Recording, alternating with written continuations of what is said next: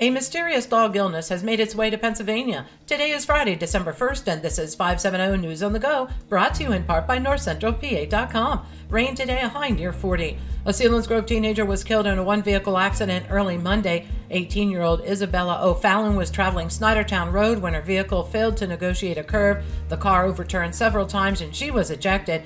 State police said she was not wearing her seatbelt. A passenger, 20 year old Hunter Beaver of Sunbury, had a minor injury. He was wearing his seatbelt.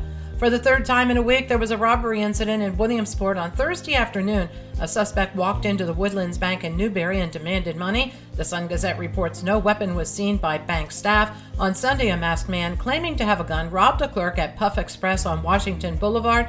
Then on Monday night, police responded to a report of an attempted robbery at a home in the 400 block of Washington Boulevard. A mysterious respiratory illness in dogs that is potentially fatal has made its way to Pennsylvania. The Department of Agriculture recently received reports of the first cases of the illness. They are monitoring the situation but urge dog owners to reach out to a vet if the pets have symptoms.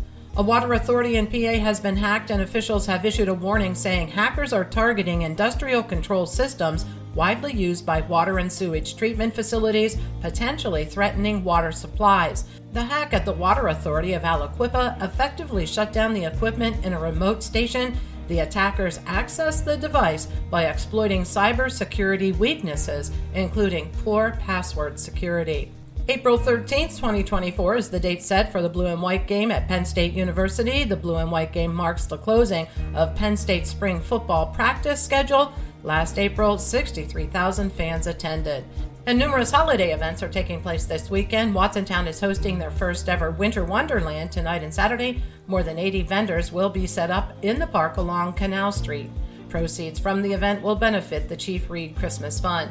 Milton is having their Winter Fest tonight.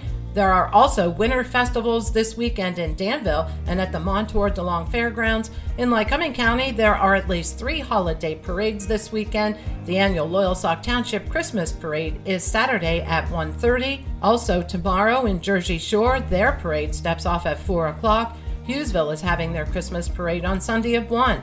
Meanwhile, tonight's Festival of Lights at Brandon Park in Williamsport has been postponed due to rain in the forecast. They plan to hold the event next Friday night, December 8th.